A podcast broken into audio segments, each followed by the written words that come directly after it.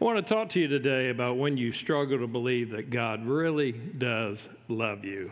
Uh, he is the good shepherd. I love Jake's illustration here of when one of us as sheep gets themselves in trouble, that he's sitting there trying to save us time and time again in spite of ourselves. The greatest truth in all of Scripture is this that God is love. Not that he loves, but that he is love. And understanding that will set you free to experience all that is truly yours as a Christian. Now, if you grew up experiencing unconditional love in your family, that may not be difficult for you. However, if your early years were void of love, the truth may be harder to accept that God loves you and He loves you unconditionally. But He does. He loves you, not because you deserve His love, but because His nature is love. And the only way you will ever be able to relate to Him is to accept that truth. His love gives you a worth that nothing can ever diminish. You're a child of God and you're loved by Him. Look at what it says in 1 John. We know how much God loves us, and we have put our trust in His love. God is love, and all who live in love live in God, and God lives in them. And as we live in God, our love grows more perfect.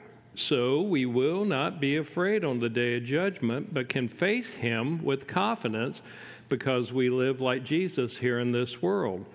Such love has no fear because perfect love expels all fear. If we are afraid, it is for fear of punishment, and this shows that we have not fully experienced His perfect love. Now, if you have trouble accepting the truth that God loves you, you will be limited in how you will relate to Him. When He disciplines him, disciplines you, you will not take that as an expression of His love. In fact, you may resent Him. When He says no to a request that you submit to Him because it's less than His very best for you, you might conclude that He really doesn't care about you.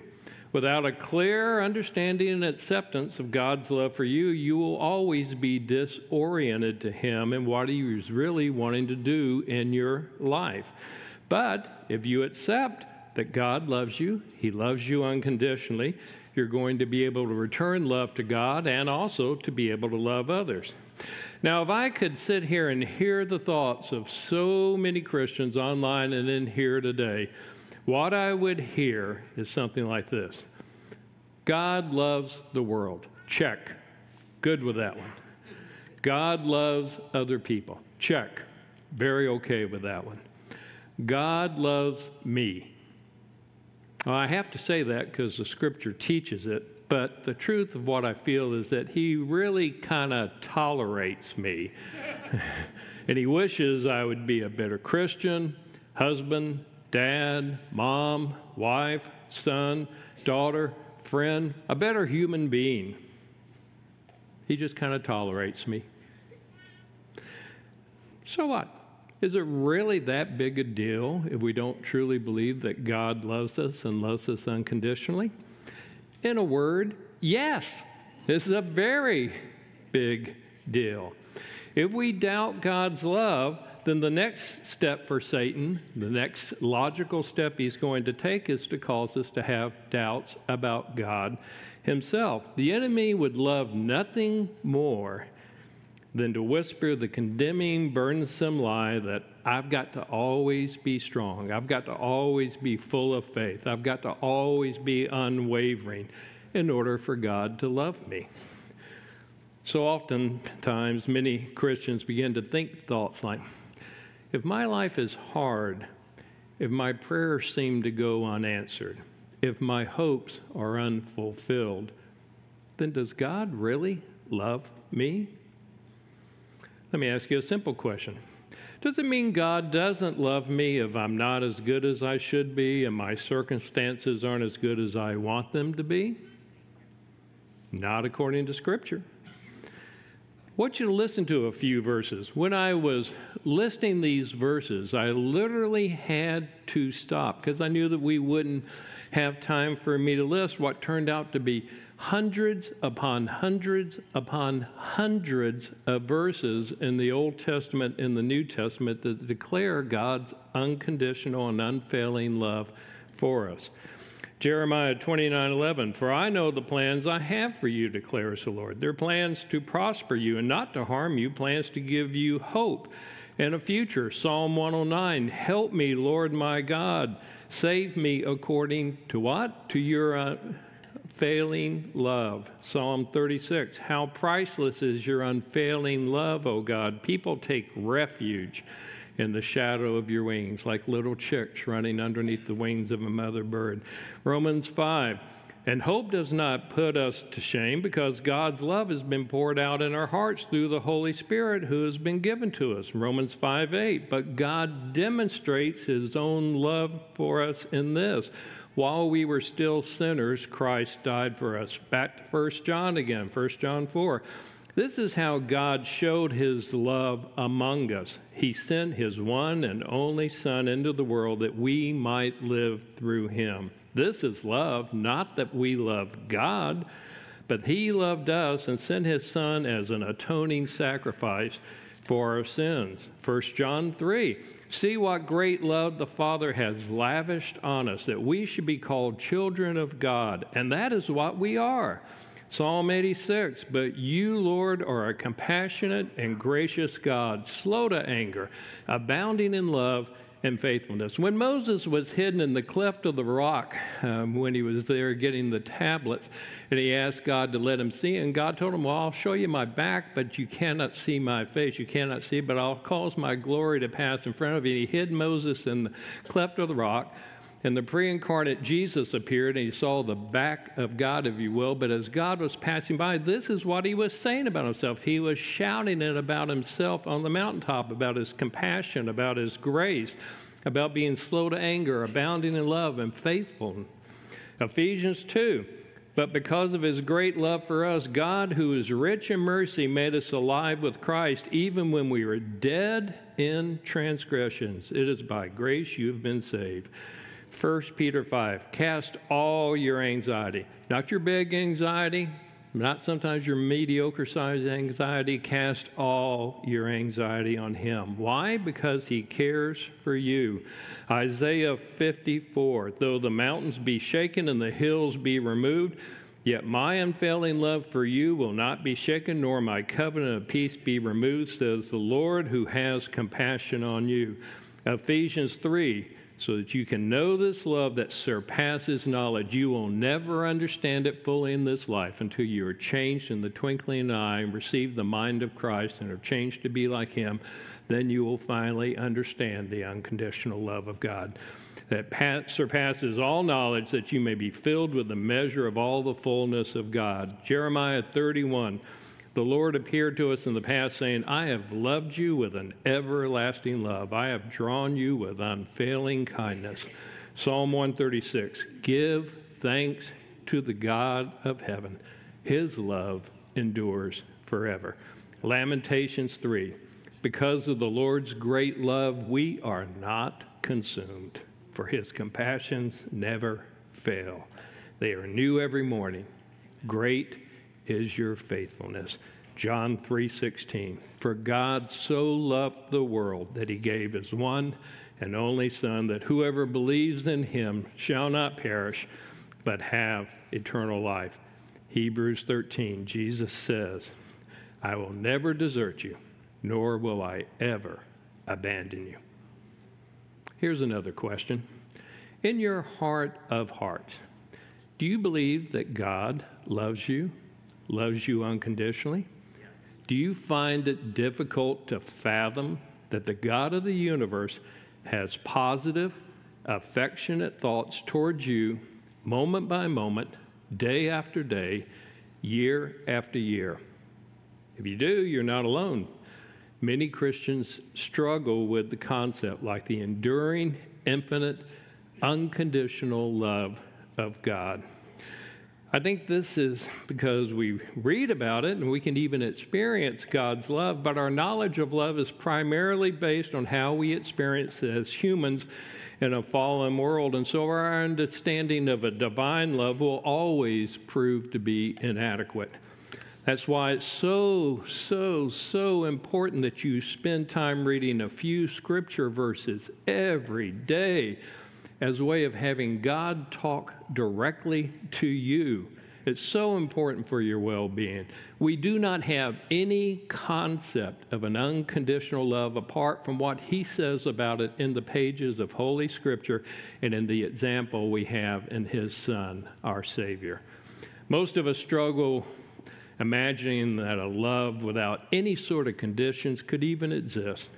Yet God wants us to know that it not, o- not only exists, He wants us to really believe it and to act upon it as we receive that truth.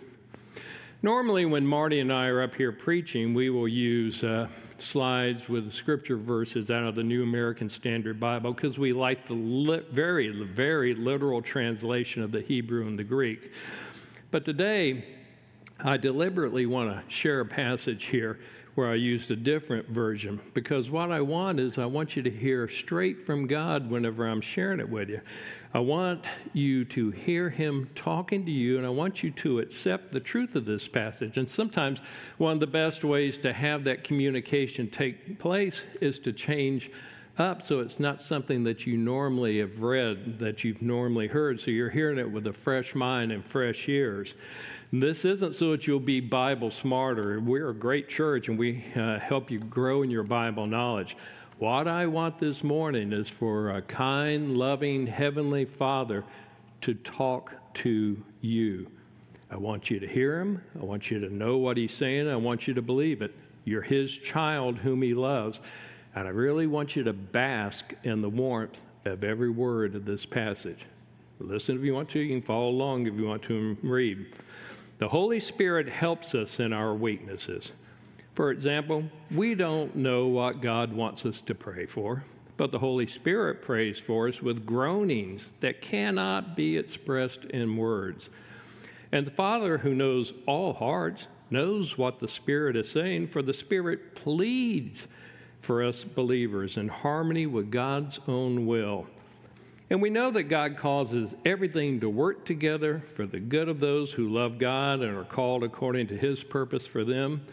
For God knew his people in advance, and he chose them to become like his son, so that his son would be the firstborn among many brothers and sisters. And having chosen them, he called them to come to him. And having called them, he gave them right standing with himself. And having given them right standing, he gave them his glory. What shall we say about such wonderful things as these? If God is for us, who can ever be against us? Since he did not spare even his own son, but gave him up for all of us, won't he also give us everything else? Who dares accuse us, whom God has chosen for his own? No one. For God himself has given us right standing with himself. Who then will condemn us? No one. For Christ Jesus died for us and was raised to life for us, and he is sitting in the place of honor at God's right hand, pleading for us. Can anything separate us from Christ's love? Does it mean he no longer loves us if we have trouble or calamity or are persecuted or hungry or destitute or in danger or threatened with death? As the scriptures say, for your sake we are killed every day. We are being slaughtered like sheep. No. Despite all these things, overwhelming victory is ours through Christ who loved us. And I am convinced that nothing can ever separate us from God's love. Neither death nor life, neither angels nor demons, Neither our fears for the day or our worries about tomorrow, not even the powers of hell can separate us from God's love. No power in the sky above or the earth below, indeed, nothing in all creation will ever be able to separate us from the love of God that is revealed in Christ Jesus our Lord. Hear me clearly. God's thoughts His intentions, desires, and plans are always for our good and never for our harm. The God of the universe is for us. He is not against us. That's why I asked him to sing that final song before I came out. He loves us for who we are, who He's made us as His children. Who He has set free is free indeed. You're a child of God. Yes, you are. God is kind, open, approachable, honest, genuine, eager to be your friend, Jesus taught you. Although he's majestic in holiness, he des- desires to be friends with you. He longs to hear everything you're going through and everything we're thinking or feeling. He equally wants to share his heart and thoughts through us, and he does that through the pages of Scripture. He takes pleasure in us just for the unique people that we are, completely apart from anything you've done, any performance, any accomplishment. He takes pleasure in us simply because He made each one of us a unique creation that He personally designed and brought about. As I've had six grandchildren in the span of four years, I can tell you they're all different, and I appreciate every single one. They all have a very unique and distinct personality. When I work with the staff here, I use a tool I learned to use in the government work that I did for 30 years, a Myers Briggs personality test. According to Myers Briggs, God, in His infinite wisdom, made 16 personality types and evidently called them all good, you know, because He designed everybody's personality, kind of wired you. And so the ENFPs that I've met in my life as an ISTJ, I do not have a single letter in common with them. and yet, I can honestly say that God truly likes ENFPs because He made a lot of them, I've discovered over the years. Sometimes our personality that I'm alluding to, sometimes our family of origin. Some of you that know me know that my family of origin involved alcoholism, abuse, violence.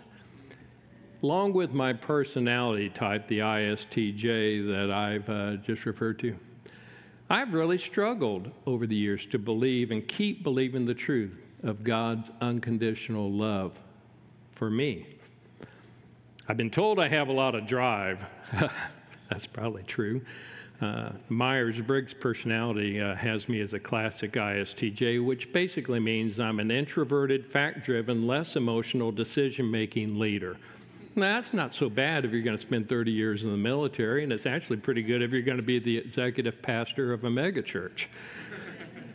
but if you want to crush an ISTJ emotionally, you want to wound them, simply tell them you're disappointed in them or that they've let you down. And then just back away so you don't get caught by the bloody spray as the self flagellation just starts. Uh, that, oh my gosh, I feel horrible that that's how you feel. So you can see how, as a sinful person, somebody from a family of origin that's less than ideal, a personality type like Mr. ISTJ here, could I daily feel like I let God down and disappoint Him?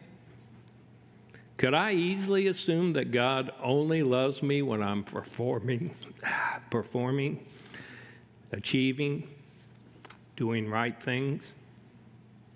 That's not what the scriptures teach about God and His love for me.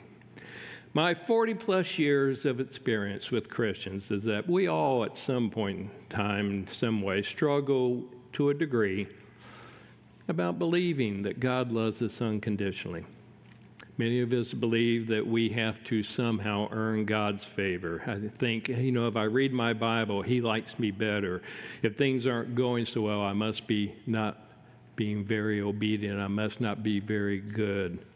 I want you to hear a passage out of Zephaniah, a prophet that you probably don't read that often.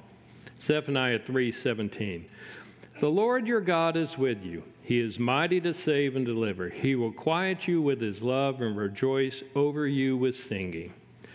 In this passage, God is telling a rebellious people that He actually stands over them singing and rejoicing like a mother sings over her upset child to calm them down. No matter how bad we may have blown it, The truth is that God Almighty is with us and is always for us. As believers in Jesus Christ, His Spirit dwells inside each of us.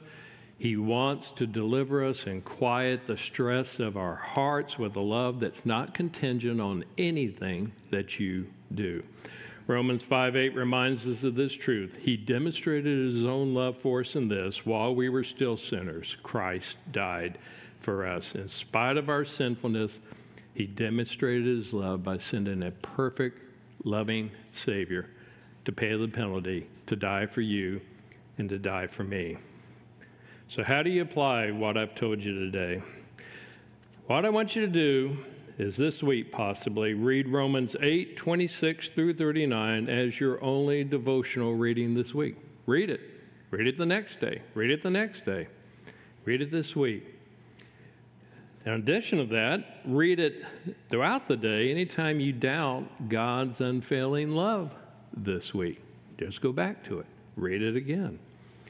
Better still, memorize it so that it becomes a part of you and it's with you always. And the Holy Spirit can always take it, grab it, and do a quick auto correction of any wrongful thinking that you have as the enemy whispers to you. Every time you confess a sin this week, in the confession, in the confession, after you've said what you've done wrong and agree with God that it was not right, thank you that you love me and you always will love me.